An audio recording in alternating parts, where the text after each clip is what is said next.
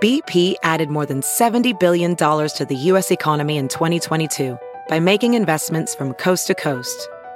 Investments like building charging hubs for fleets of electric buses in California and starting up new infrastructure in the Gulf of Mexico. It's and, not or.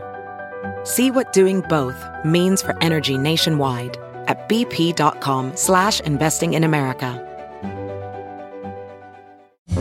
It's Merriam-Webster's Word of the Day for September seventh. Today's word is schmooze, spelled S C H M O O Z E. Schmooze is a verb that means to converse informally, to chat. It can also mean to chat in a friendly and persuasive manner, especially so as to gain favor, business, or connections. Schmooze can also mean to engage in informal conversation with. Here's the word used in a sentence. Conference attendees will have plenty of chances to schmooze with the industry's power players.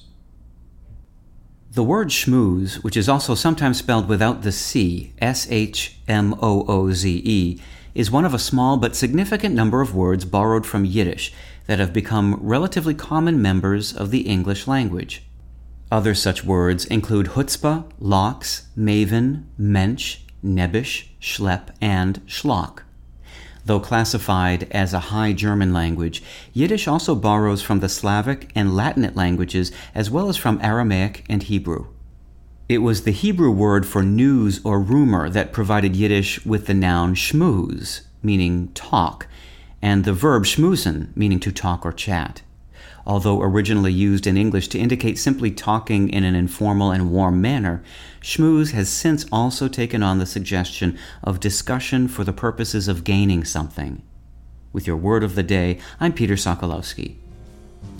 Visit merriam webster dot com today for definitions, wordplay, and trending word lookups.